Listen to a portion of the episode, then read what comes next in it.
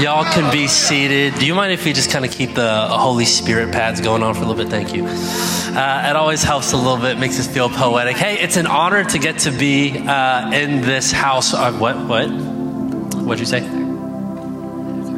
Oh, got you. It was hard to see. Uh, I tend to have a big head sometimes. So, um, hey, we're just so honored that we get to be in the house uh, with you all. If you don't know who we are, again, uh, this is my beautiful wife, Beka. I am Josh.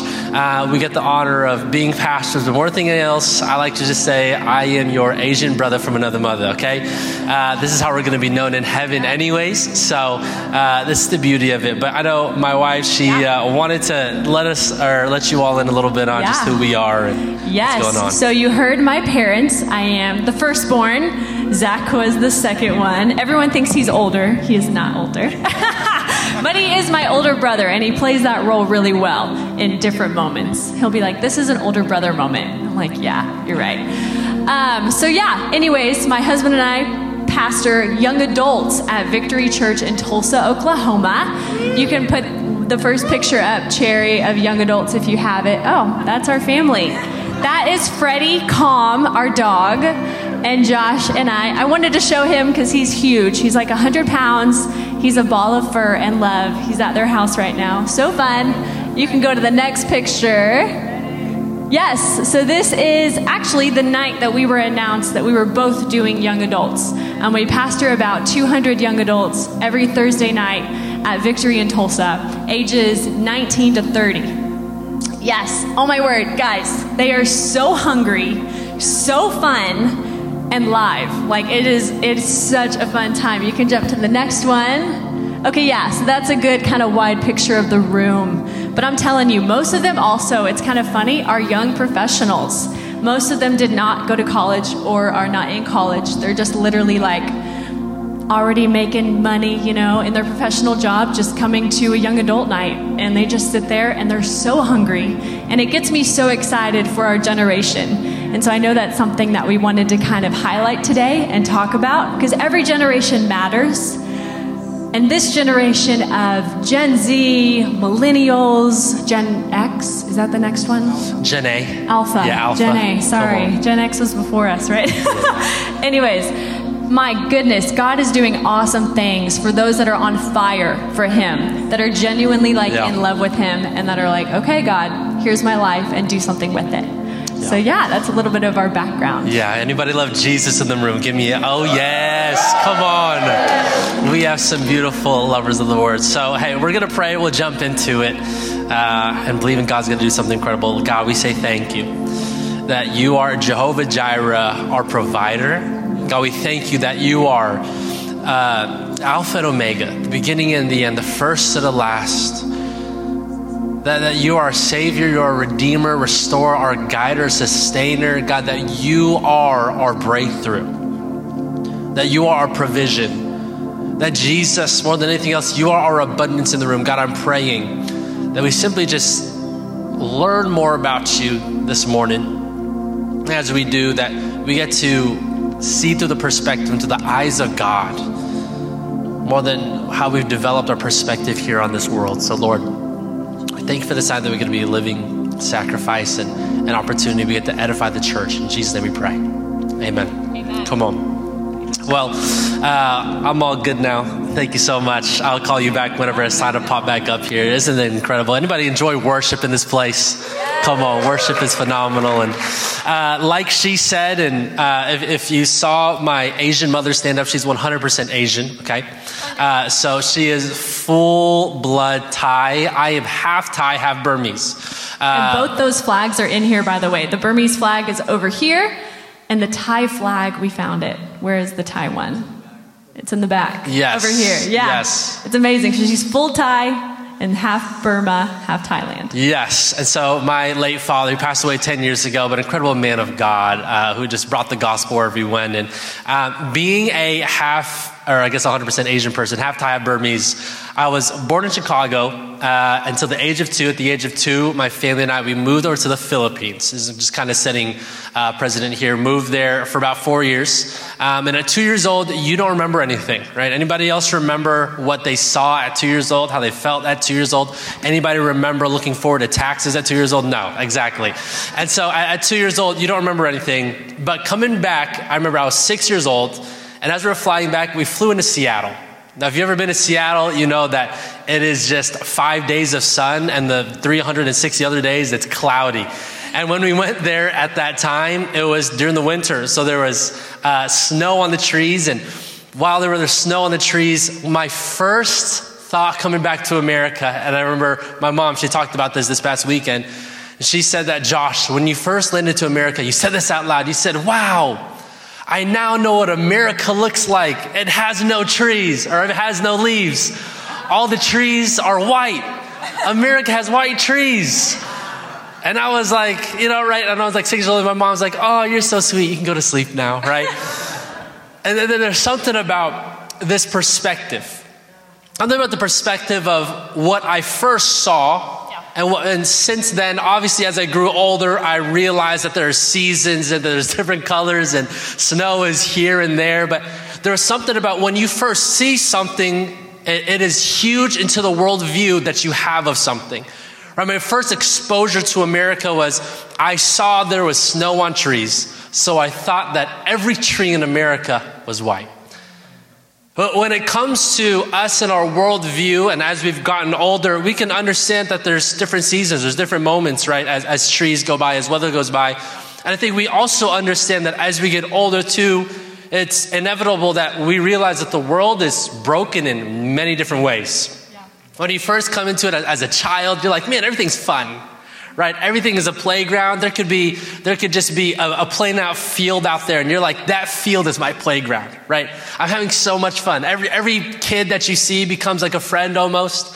And then as you get older, then circles start to develop, cliques start to develop, social economic status starts to develop. As you get even older and older, then your job status starts to, starts to develop. And do I look like this people? I'm around this circle, right? There becomes this development of this. And I think that as we've grown older as, and become more adults, and we also start to understand man, the world is broken and fractured in a lot more areas than I thought.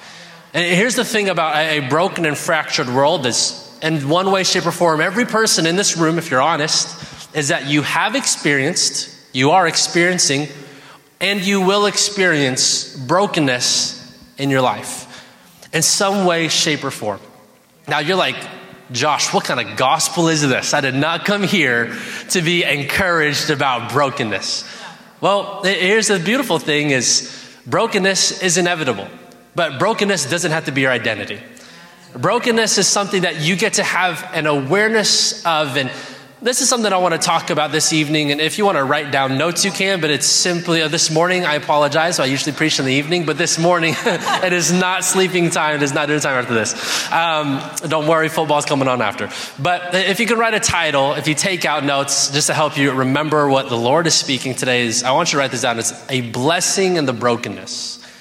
A blessing in the brokenness. Here's what we believe is that in the same way that the world is inevitably broken, there's also a Savior that came to be the healer of the world. Yeah. There's a Savior that came, He took the keys, He took them from, from sin, from hell, and the grave, from the, from the enemy, and said that, you know what, I now hold the power of what was taken from me. And this is the beauty of this because in our brokenness, it becomes a doorway to God's blessing of intimacy.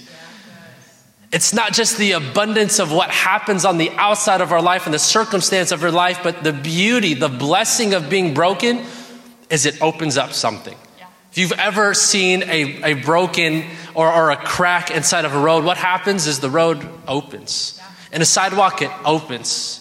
If you get a fracture or a crack in the bone, what happens? Well, that thing is open, right? Sometimes you can slice right through it. There, there's something about the openness, and in that openness, I want you to know is that that's the exact place where God desires to be with you.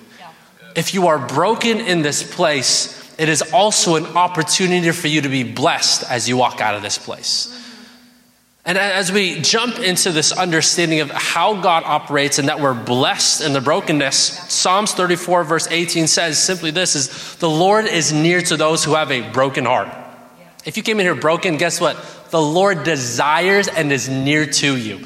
Number one, He desires to be close to your heart. He desires to be with you. But number two, He may actually be close to you. Your perspective may just not see Him because we often look at brokenness as a problem more than the purpose of God in our life. And if we change our perspective to saying, man, there's something broken, there's a wound that's happening, there's a place that I am missing, that God, I'm really looking for you in. It may look like it's coming in a different timetable, but can I tell you that the biggest thing in this all is that God is near to the places that are broken. And this is the good news of the gospel, okay? The, the, the good news of the gospel is number one, that it is good news. It's not bad news, it's good news. That when you're talking about Jesus, when you're living for Jesus, when you get to be someone that is out in the public square, or you're talking with friends, or even in this place, is that the gospel should be good news. It should be something that when I have some news to tell you about Jesus, it's not this condemning matter. I, I, what, what I'm very sick and tired of is this fear led ministry where more people feel condemned about you should be afraid of hell more than excited for heaven. We ought to change the narrative to we're excited for the glory of Jesus that we get to be with in heaven. We're excited because when you get to do life with the Lord, He brings joy, He brings peace, He brings kindness to your soul, He brings the fruits of the Spirit to your life. And we have to flip this, opposi- this opposition into understanding it's an opportunity. This is the good news of the gospel, right? It's, it's, this good news that was prophesied in the Old Testament. So it made the baby leap in the womb of Elizabeth. It's the prophetic word and the promise that Isaiah talked about. And it's this good news right here is that in Isaiah 53, it says that he was pierced for our transgressions. He was crushed for our iniquities. And the punishment that brought us peace was on him. And by his wounds, we are healed. This is an incredible good news that the blood is still the blood today. We, we have to be people that understand this, that, that receive this. And in fact, I think we have to be people that are constantly asking God, what is perspective of the blood that I don't see? There's something beautiful about, about when you learn something. There's something teachable about you when you said, I need to relearn something. Because when it comes to scripture, when it comes to the Bible, what I've learned is that there are many different perspectives for us to learn. When, when you get to experience the peace of God, it doesn't mean that, great, you've mastered the peace of God. Oh, I'll tell you, the peace of God will come whenever you feel and you experience all different sorts of problems. One problem is not the answer, and, and not going to be the, the thing that tells you about the peace of God in its entirety. It's going to be this thing where, where the Lord has different flavors and different ways to walk with you in this. Uh, so, what does this look like? What, what does it look like to understand and know that there's a blessing in the brokenness? Is well, first off, we want you to know that God is the God of the promise. God is the God of the promise. I remember going on missions out to, I believe it was the Dominican Republic a few years ago. And when I was going out there, uh, we, we had went to a few churches. And here's the thing about the Dominican Republic there's a lot of people that are possessed, there's a lot of people that are oppressed. There's a lot of just demonic activity that happens over there. And me growing up with my whole family, my family was, uh, again, the missions kind of family where it's like, hey, if there's demons there, we're going over there to set them free, right? I was like, okay, this is crazy. This literally looks like a movie, but in real life, right? There's no cameras, no Hollywood. This is not acting. This is the place of where, where, where a spiritual warfare is going down. So I remember going over and it was the last night of this crusade, and I was like, hey, God, uh, I believe that you're real, but this is a whole different ballgame. I'm not seeing my parents deliver people and set people free and tell the demons to flee. This is my turn now. And I get to either choose that I'm gonna, I'm gonna step up in faith or I'm gonna flee. And I'm like, okay, this is gonna be my moment. So my friend, me and Tonio, we're looking around. We're like, you know what? Tonight's gonna be the night. We see something crazy. And we, we, we, we, we're walking around, we're praying for people, and people are just, just falling in the Spirit, and the Holy Spirit is doing incredible, beautiful work in the place. And we just hear on the far right of us, we just hear this screaming. And Tony and I, we look at each other, we're like, this is it. And so we run over there and we, we, we swim our way. And once we get over there, I see that there's this girl that she's laying on the ground, and uh, uh, the, the, way that she's laying the ground, you can just tell that she's possessed. She's screeching. People are having to hold her down. Uh, her, her, face is on a whole different level. Her eyes, you just don't see it. It's just pure white, right? So it, it's genuinely like a, a horror movie. And we go over there and we're like, we're going to pray. So Tony is like, well, I'm going to lay my, my hand on her head. I was like, that's awesome. Where in the world am I going to lay my hand on then? Because everybody else is holding her down. And I was like, uh, Lord, where do you want me to lay my hand? And he was like, lay it on her belly. I was like, okay. So I, I lay my hand on her belly. I was like, Lord, is this it? And he's like, this is the place that I need my presence in. And I was like, okay. So I put my hand on her belly and a little bit in me, right? There's this, there, there's this moment that I love about walking with the Lord is you don't all of a sudden become like a, like a possessed uh, person that walks by faith either. There's this consciousness where it's like, okay, like this is faith, but like, God, is this real? Right? This is faith, but like, yo, Josh speaking here. What's going on, right? And I was like, okay, if this is it, I'm going to test you a little bit, right? I just want to test you, not out of not out of doubt, but of like, is this really the place? I want to see if this is kind of manifesting. So I start raising my hand up, and her stomach starts falling with me. And I start going even higher and higher. And I was like, is this a game? I don't know, but I'm gonna, gonna see how high I can go. So she starts going a little more and more. And I was like, okay, okay, chill, chill, chill, chill, chill, right? I'm like, we might break her back. So I lower that and I was like, that right there is the ex- yeah, yeah, is demonic. But I'm also like, but that's the place where God desires to be. Right? If if the demons are there, that demons and the way that they look for is they're looking for brokenness. They want for, for places to be broken. And I was like, okay, but that's also the place that the Lord wants to be. So I remember we just prayed, and as we just prayed and we continued to contend in faith, all of a sudden there became just a peace. And a peace, and you start seeing her skin just a flush, started getting really white. She was super hot, like her, like her, her skin and her temperature was just burning. And then she got super cold. She settled down, and her tears just started going down her face. And then she just started crying. But it wasn't a crying out of a screeching, it was a crying out of, like, I've just been set free. There was this peace of God, right? Come on, praise God. And, and in that moment, it, was two people that got to experience that God truly is the God of the promise of what He says in Scripture. It was that she got to experience that, yes, the demons will flee that he that the lord has come to do a healing work in people but also for me too i understand that yeah in the same way that jesus says hey you are to do even greater works than i did here on this world and by sending the holy spirit that's empowered to be in you as there were two people that got to experience the promise and i want you to understand this morning is that the promise is not just for those that you're supposed to minister to but it's also for the ones that are called to minister. Is that you get to learn the promise, and the promise is for everybody, that God truly is the God of the promise. Yeah. Something I love about that is exactly what you just brought up that the promise is personal. Um, it's something that I believe God lays on each of his kids. He's like, here, here's a here's a mandate here's a promise. Like he wants us to see what he what we want to do with it. Um, something i tell young adult girls that come up to me and just talk and you know have different questions and things and they're asking like questions about like should i take this job? Should i not? Like stuff like that life questions is something i've noticed the lord do in my own life as you're led by the holy spirit is a lot of times he puts something before me and he doesn't tell me what to do with it. He just sees what I do with it. So maybe it's this phone, or not a phone.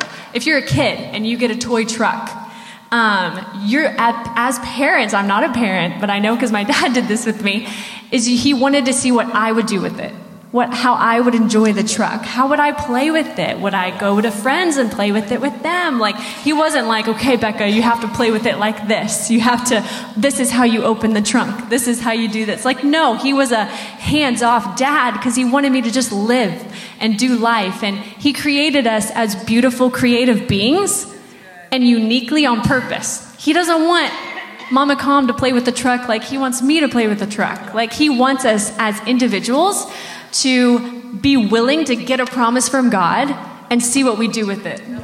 It's not like, oh God, because I remember, oh man, so many times in my life where I would get ready like want to do something and I'd be like, God, but is this the right thing? Is this, is this the right thing? And the devil was just so loud in my mind on like, oh, you might mess up. Like God's gonna get you. You might do something wrong. Like all of this stuff when that was never the Lord's leading. And I thought in myself, oh God, you're gonna be so disappointed if I don't steward this correctly or if I don't make the right choice. And God never puts those thoughts in our minds that are like, ooh, you better be careful. Like, that's never God. that's not his voice.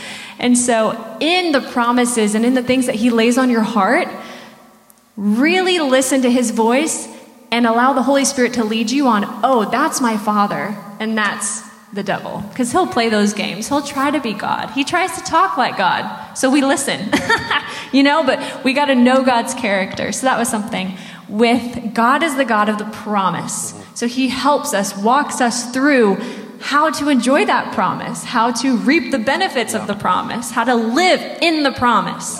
So that was really good. And it's important for us to know that his promises are yes and amen. Yeah. And here's the thing we, we know this. In fact, it's a promise that he says that my, my word is yes and amen, right? So there, he almost puts a promise on top of the promise, Yeah. which is incredible. but here's the thing about the promise that we often have to be careful about as believers is that sometimes we say that God, you got this promise for me, so I expect you to just give it to me. God, if this is a promise and this is your character, you have to prove how good of a God that you are by how much you love me by giving me your promise. Yeah. And, and then, we, what does this mean? It means that we have to have God prove who He is by His works.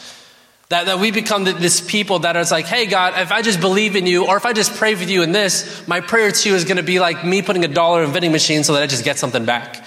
I, I want you to know that God is not a bank. God is not someone who's transactional. God is relational. Yeah. And here's the thing about God being the God of the promise is that we have to understand the second aspect is that God is the God of the process. Here's the thing about every promise that we have to understand in our life is that the promise of God is not for us to just to be able to take it in so that we can continue to sin freely, but it's for us to live freely. And for us to be people that live freely many times does not require us to receive something, but for us to embody something. And this embodiment of Jesus is what sets us free. But when it comes to God being the God of the process, here's, here's two ways that we often see the process in our lives is number one, I think about it, it's like a car wash. Anybody ever gotten their car wash washed before? You can raise your hand for me. Good, come on, amazing. They didn't raise their hand. If someone wants to start a car business, you can go ahead and wash their cars. But in, in a car wash, what do you do is you can drive through a car wash, right? Car wash, you pay whatever money, and as you drive through, it cleans your car, right? It does little uh, wiggly lines that it does on the top. It does the most colorful soaps that you'll get to see, and it makes you even feel like you sprayed some Febreze on the outside, right? Smells good, looks good, shines good. And here's the thing: is the car wash only cleans the outside.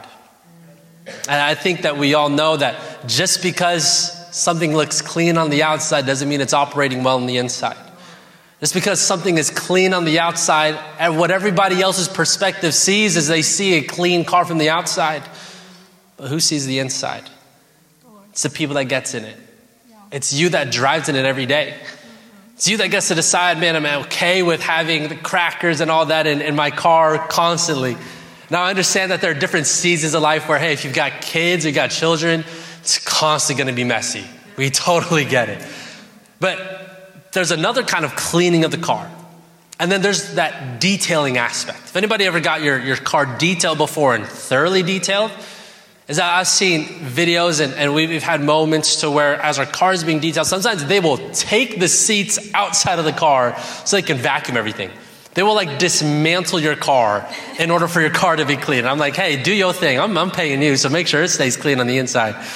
And Here's the thing about cleaning on the inside is that whenever it really matters about what the car and the vehicle is used for, is that when people get inside of it, they're not walking into something that's messy.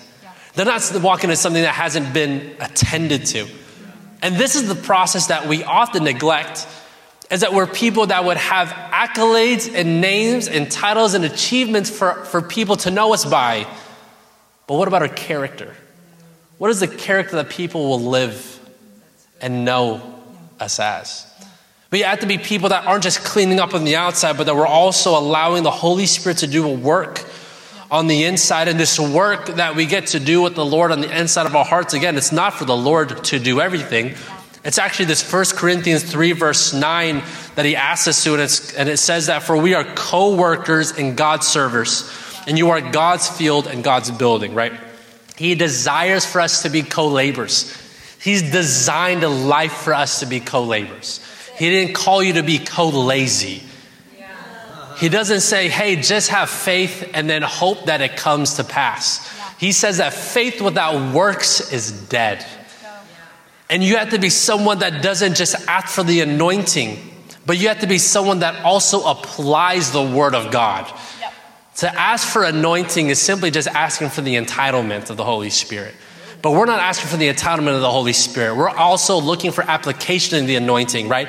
That is the, the embodiment of the works of the Spirit, saying that God, we are co laborers. Yeah. It is you and me doing a work in my life together. You want to do an incredible work where you make me clean. Well, God, I'm also going to be a part of you helping me get clean. I'm going to invite you, I'm going to welcome you into my life.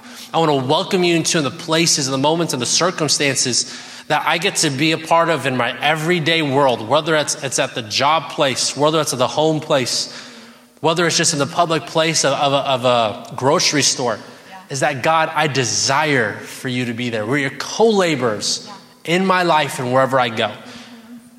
Yeah, I'm going to jump in real quick. Yes. Sorry. Um, also, on the process, God doesn't want us to go mountaintop to mountaintop. He wants the whole journey, all the way. Adventures and movies, really good movies, have ups and they have downs and we all know the down is coming because it can't be this good. It's gotta like have like a climax, and then it ends really well, right? Something that the Lord showed me a couple years ago, actually when we were dating, is walking the adventure with the Lord. That adventures have ups, adventures have downs, but when they're with the Lord, they always end well. They always end good. They never end on a bad note yeah. or sad. Because God doesn't take us on bad adventures, but He needs us to go on those ups so we learn and on those downs so we learn. Like He seriously, when He said God is a God of the process, He doesn't want just like, okay, everything's hunky dory. You don't need to work on anything. Like, are you kidding me? No. He wants to sharpen us. He wants to grow us. He wants to stretch us. He wants you uncomfortable. he doesn't want you comfortable. Like, if you're comfortable right now, you should literally check your heart and check your spirit and see the last thing God told you to do and did you do it? Because it was probably something that was uncomfortable. It wouldn't have been something of comfort. Because God doesn't keep people the way they are. He never wants Josh and I to stay exactly where we're at right now. Are you kidding me? Like in moments of worship, I'm just like, God, because you know He pulls on your heart in worship. If you're really worshiping and focusing in, you know He's telling you something. something to grow in, something to do. He's laying something on your heart. Yeah. And He's watching to see what you do with it. He's watching. So, anyways, be excited that God wants the ugly part of the process, the pretty part of the process. He wants the entire thing. He's not like, oh, Beka, you're doing so good right now. I love you so much. Let's spend time together. And then when I'm not doing good, he escapes. Are you kidding me? No. And y'all know this.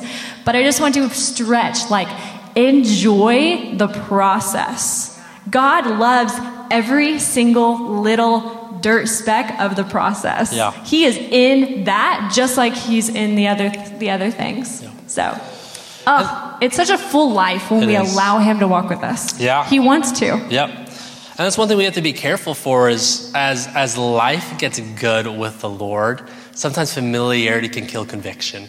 Because sometimes we get way too comfortable about the blessings of God that we forget to be in the places that are broken. We have to be people that don't just, and, and yes, the Lord wants to bless you.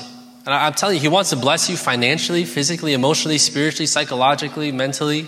In every single way, He wants to bless you. But here's the, the, the flip side of the blessing is the blessing means that you're also blessed to be a blessing. That, that you're blessed to not just sit on, on the goodness of the Lord, but for you to be someone that provides the goodness of the Lord. And so when it comes to the God of of, of the promise is that we also understand that God is a God of the process. And what does this process look like as we walk life together? Well, here's the thing about a, broken world is that we need people that walk with people really good. Yeah. It's, it's that simple, right? We, we know that the, the great commandment is to love the Lord, right? And to love people. You love God and you love people. But here's the thing about the great commandment the great commandment also comes with a great commission. Because a commandment is here is this vision of the purpose of your life. But the Great Commission is here is the goal, here is the assignment, here is what nothing else matters more than this right here and how you see it happen. And it's a Great Commission. It's in Matthew 28 19 through 20 to go and make disciples of every nation, baptizing them in the name of the Father and the Son and the Holy Spirit, and teaching them to obey every word He's commanded to do. And surely He will be with you to the end of the age. Right? This is the application of the vision and the character and the heart of God to love God and to love people. Can I tell you, if you love God, you will love people. Mm-hmm. If you are holding back, oh, I feel it's very strongly, just for the generation as a whole. I'm, i might, I might, this is a little slippery. But when it comes to the inevitable, here's the thing about God there, there's inevitable fruit that follows. When, when it comes to fellowship with the Holy Spirit, fruit is to be, to, to be uh, uh, grown. When it comes to you loving the Lord, it results. The fruit of loving God and the love of God is to love his people. And if you are not loving his people, it's not that you're lacking on experiencing the love of God. It could be simply that you're ignoring the application phase that requires you to be known as a disciple of Jesus. And this is where we have to get really good at loving people. Loving people has no borders. Loving people has no status. Loving people has no, did you, did you go through a pre screening phase? Can I tell you that, that your enemy that you may not like could be your neighbor in heaven one day because you both believe in Jesus? So you better get ready. When it comes to this, what does this look like? to love people well. If you want to love God really well, you're going to love people. And if you want to love people really good, God's your first love. And when, when it comes to us loving people really well, as it, it sounds like this it's discipleship. Yeah. And this is the, the main boat that we want you to carry here is discipleship. Yeah. Now, discipleship is a, a key phrase and a word that we have heard many times in the word. And I think that we know it's, hey, I want to be a disciple, right? We, we hear that the disciples follow Jesus, but have you ever thought about what it is to be a disciple and to go and make disciples? So have you ever prioritized your mission that God has commanded you to do? See, when it comes to the Great Commission, it is a co mission. It is a co laboring with the mission. If you've ever been given a mission, if you've ever been given, uh, here is your job duty for today, the job duty for you today or whatever you're supposed to do at work, that is your mission. You make sure you get that mission done. You make sure you get that goal done. When it comes to you being a believer, the goal as a believer should be wherever you go, whatever you do, it should also come with you going and making disciples in whatever area and realm that you get to be in. If you're in government, great. Go make governmental disciples of Jesus. If, you're, if, you're, if you get to operate in schools, great. Go make children disciples of Jesus. Yeah. If you're in a church, this is what we're here for, for to build spiritual formation in you to go and make disciples wherever you go. If you're at a gas station and you feel the prompting of the Holy Spirit, great. Guess what? Go invite them to become a disciple. Now, I, wouldn't recommend saying, hey, you want to go be a disciple of Jesus? That may come off weird, okay? They may be like, what in the world are you talking about? Have an understanding of culture today. But wherever we go is to make people, and what, is discipleship? Discipleship is to spiritually format them, or, to, or for spiritual formation, for them to look more like Jesus. So meant to be lovers of God, lovers of God's people, and to multiply that. And so, when it comes to discipleship, the goal of, of discipleship is spiritual formation to help develop the maturity of the believer. And the spiritual maturity is simply this right here to write this down, mark it down for the rest of your life, is to do what you're responsible for consistently.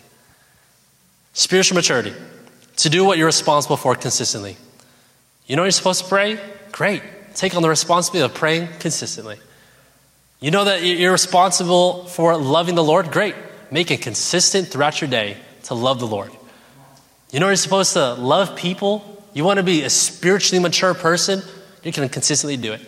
Right? When it comes to practical maturity, we know that maturity is first we are we are going from we are just laying around and rolling around to we learn how to crawl and from crawling to walking, walking to running, running to we learn how to brush our teeth, we learn how to shower ourselves, praise God, hallelujah.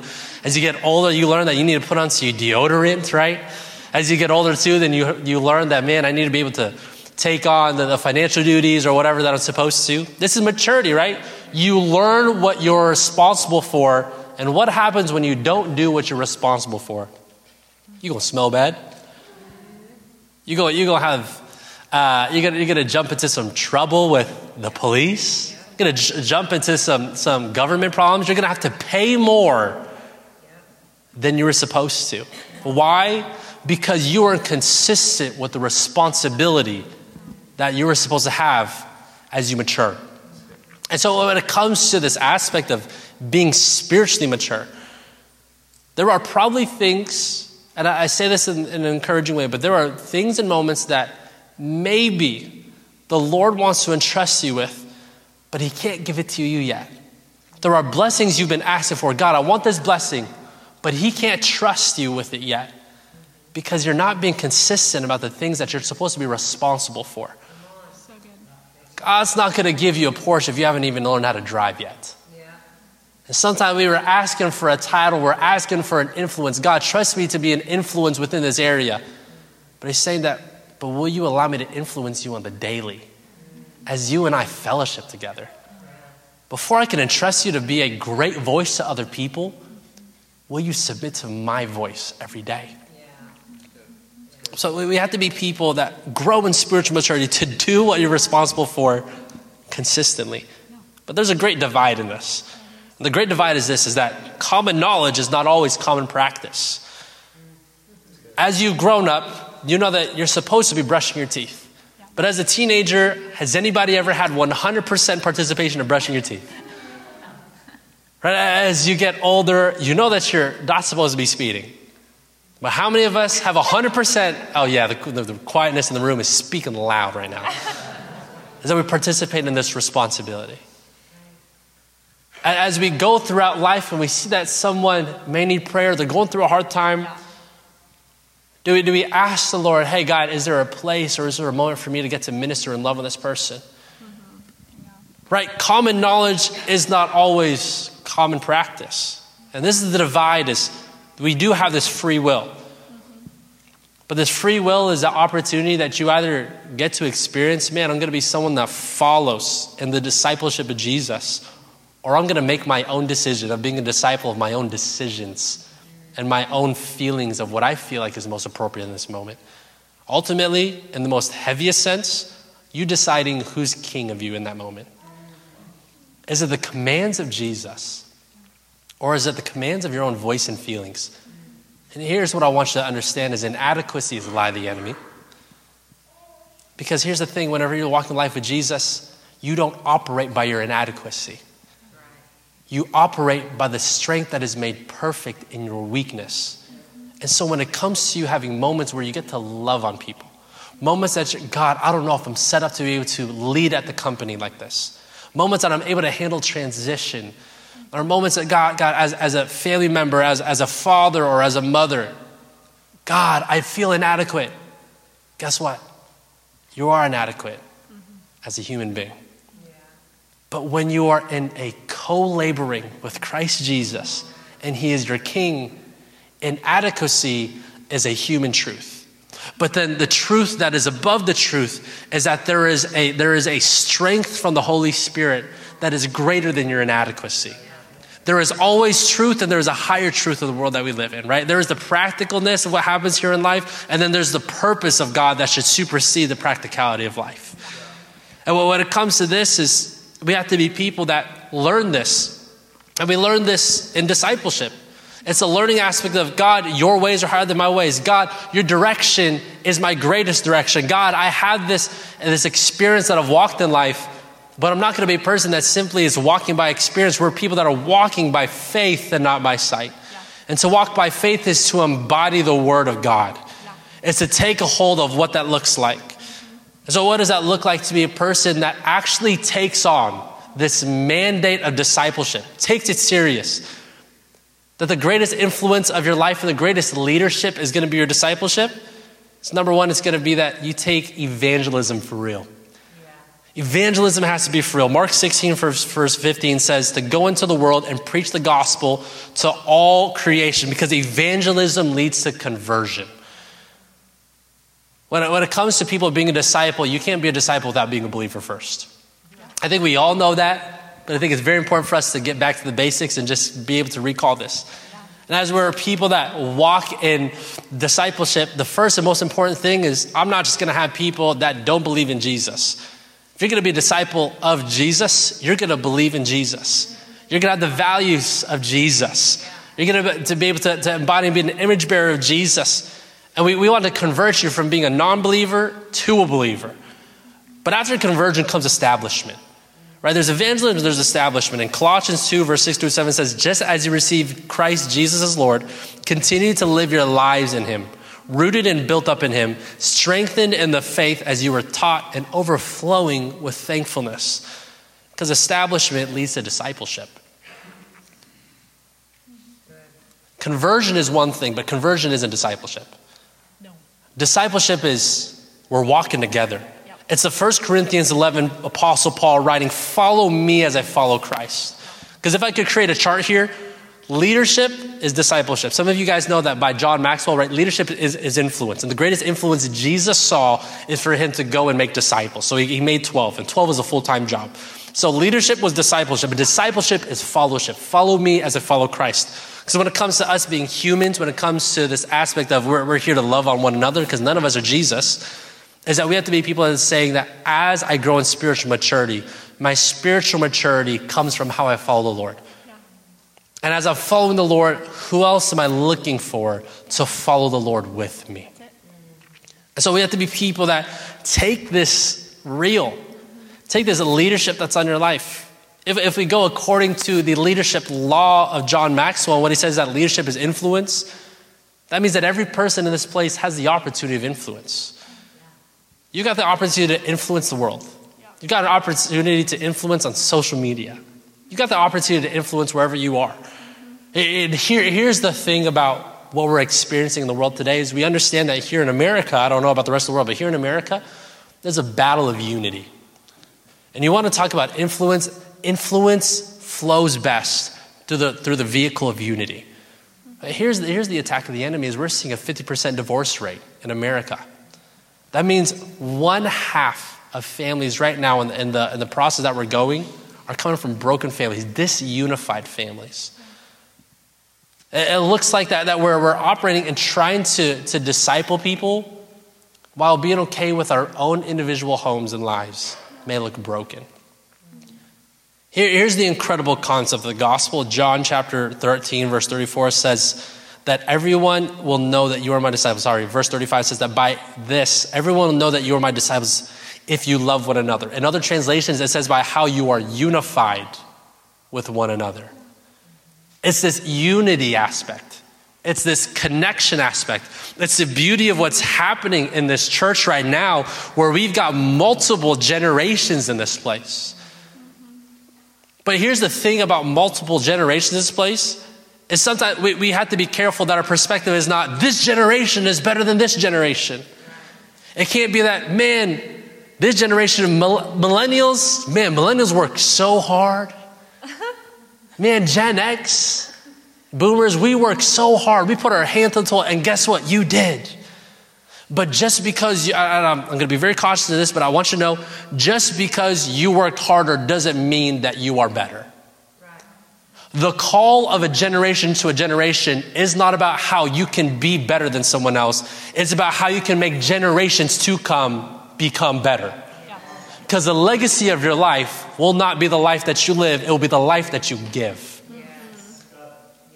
And when, when it comes to this aspect of discipleship and what is so needed today, well, when you go to Barna studies, when it comes to people that are truly being discipled within, within Gen Z, so I'm just talking next generation, I'm talking your children, I'm talking your grandchildren, Gen Alpha. We're looking at the, the percentage of this is that 20% of Gen Z or younger is actually getting discipled. And discipleship through I have someone that is leading me to be more like Christ. It is me being my word consistently. It is me being connected in a community consistently. And it's me gathering with intentional conversations on how to grow more like Jesus. We're looking at, and this is within the church, 20% of the next generation is actually doing discipleship. And here's the thing about, here's the crazy thing that I need you to understand. The most important mission that, that God saw here on this earth, other than saving our souls, is discipleship. He saw the movement of God be blessed and granted and to be an anointing on the 12 disciples. Yes, one, one turned away, but the other 11 would to be the people that flip the world upside down. The reason Vision Church is here today is because of disciples that gathered together in Acts chapter 2. The reason you are hearing and experiencing the goodness of God today is because of disciples that were willing to do this discipleship work. Pastor Phil and Nicole, or sorry. No, no, no, keep going. I was going to say, Pastor Phil and Nicole, they are disciples because they've been discipled, who have had people that discipled them, who had people that discipled them, who had people that discipled them. The legacy of Jesus and the lineage of the generational blessing that is meant for you and your children and your children's children comes through the realm of discipleship. And so when it comes to, to you being people that love the Lord, discipleship is going to be real for you. And if you want to love people really well, you want to love your children, you want to leave a legacy that lasts, it's going to come from you being someone that says, hey, I'm not just going to take discipleship as something that just sounds really good and I hope that you learn it from the word. Discipleship takes relationship. Because that's the same model that Jesus did it mm-hmm. with his disciples. Yeah, discipleship's not just sitting in a church, by the way. I used to think uh, to be a disciple, or just if discipleship was brought up, that it was a Christian buzzword a little bit. Because I was yeah. like, yeah, discipleship, that's what we do. We go to church, we are disciples of Christ. Yeah. That's about it. Um, and then I married this guy. and seriously, discipleship is one of like the top things we even talk about, I feel like, from stage now. Yeah. Because we are disciples and Jesus literally told us to disciple others. Mm. So if we are not discipling young adults, what are we doing? There's literally no growth happening. There's literally nothing happening if you're not discipling others. Yeah. We are just creating a fun event on a Thursday night. Yep. And people keep coming to this fun event on a Thursday night. If there's no discipleship happening, there's no change. Then it's not God's plan. It's not His purpose. His purpose was go and disciple.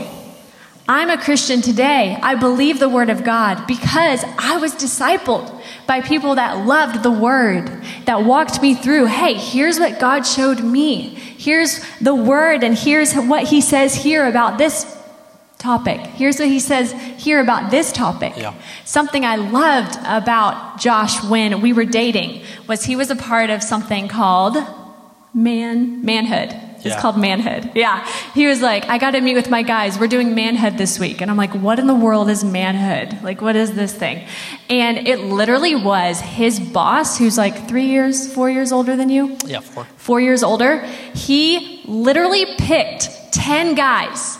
And every week they would meet and they would go out to lunch and literally talk through Christian topics and literally walk through discipleship. I remember being like, what in the world? Like that literally happens? Mm-hmm. That's something you do? Yeah. And they would bring up different topics here and there, and they were all different guys, like different backgrounds.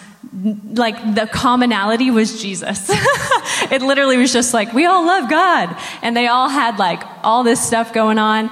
And now, years later, he now meets with like 10 guys every Monday at lunch And they literally, like, they're committed. One of the guys, he leads worship on main stage at Victory. And he is so like, oh, I'm here, discipleship. Like, they know it's discipleship. They're not just meeting to connect. Like, they're literally not meeting just to chat about what's going on at the church. they're literally sitting down, discipling one another. And I was like, what in the world? Wait a second. This is what God meant by discipleship? To literally walk people hand in hand to Jesus? What? Like, I just thought being a Christian was you come and you sit at church and you love on the Lord with all you got for yourself. But we're not called just to be a disciple, we're called to disciple.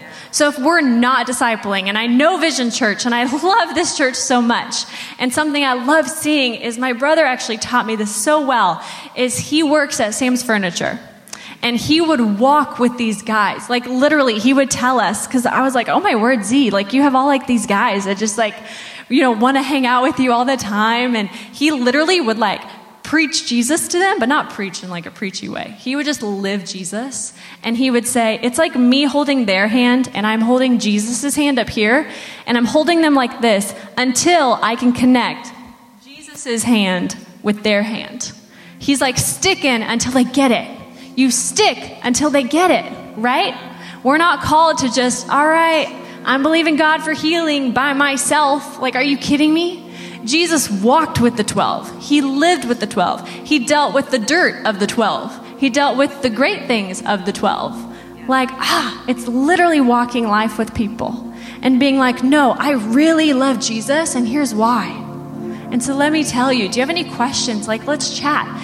And it's not even a I'm up here, you're down here. No. no, no, no, no, no. It's literally we're here together trying to learn more and more about Him, and I want to walk it with you and do it with you. We really felt this morning to um, bring up discipleship because we don't want this to be something that just like is by the wayside and that you come here just because it's cool or fun. Like, no, discipleship is sharpening. Discipleship is what we're called to do. So maybe God's laying some people on your heart right now. And you're like, you know, I've been discipled a little bit, and I've got enough that if they have questions, I'm going to be able to answer them. I'm going to be able to be that person that can walk with them. Check your heart right now. Because you know God is laying someone, even if it's one person, on your heart that's like, they've come up to me ever so often, and I never really grabbed a hold of, oh, that's what's happening is they're, they're asking, they're curious, they need to know more about the Lord. And it's not just get them saved, get them saved. Like, come on, we are saved in this house, let's go. But Jesus is like, hey, walk with them, show them what it looks like to live my kingdom here on the earth. That status quo is not okay, that we can live in healing. We can live in the promises. We can live in the process together. Together, the process together. So, anyways, just wanted to kind of help break that down. What I love is there's two different perspectives. So, I hope that we were able to touch the whole room um, out of my perspective and Josh's and in that realm. But Yeah. yeah. And as we take some time to close here, I thank you so much. You came at the perfect time, by the way. Uh, that's also probably the timer as well. But uh, ultimately, in all of this, I I hope you understand that loving the Lord looks like loving people, and that loving people looks like discipleship.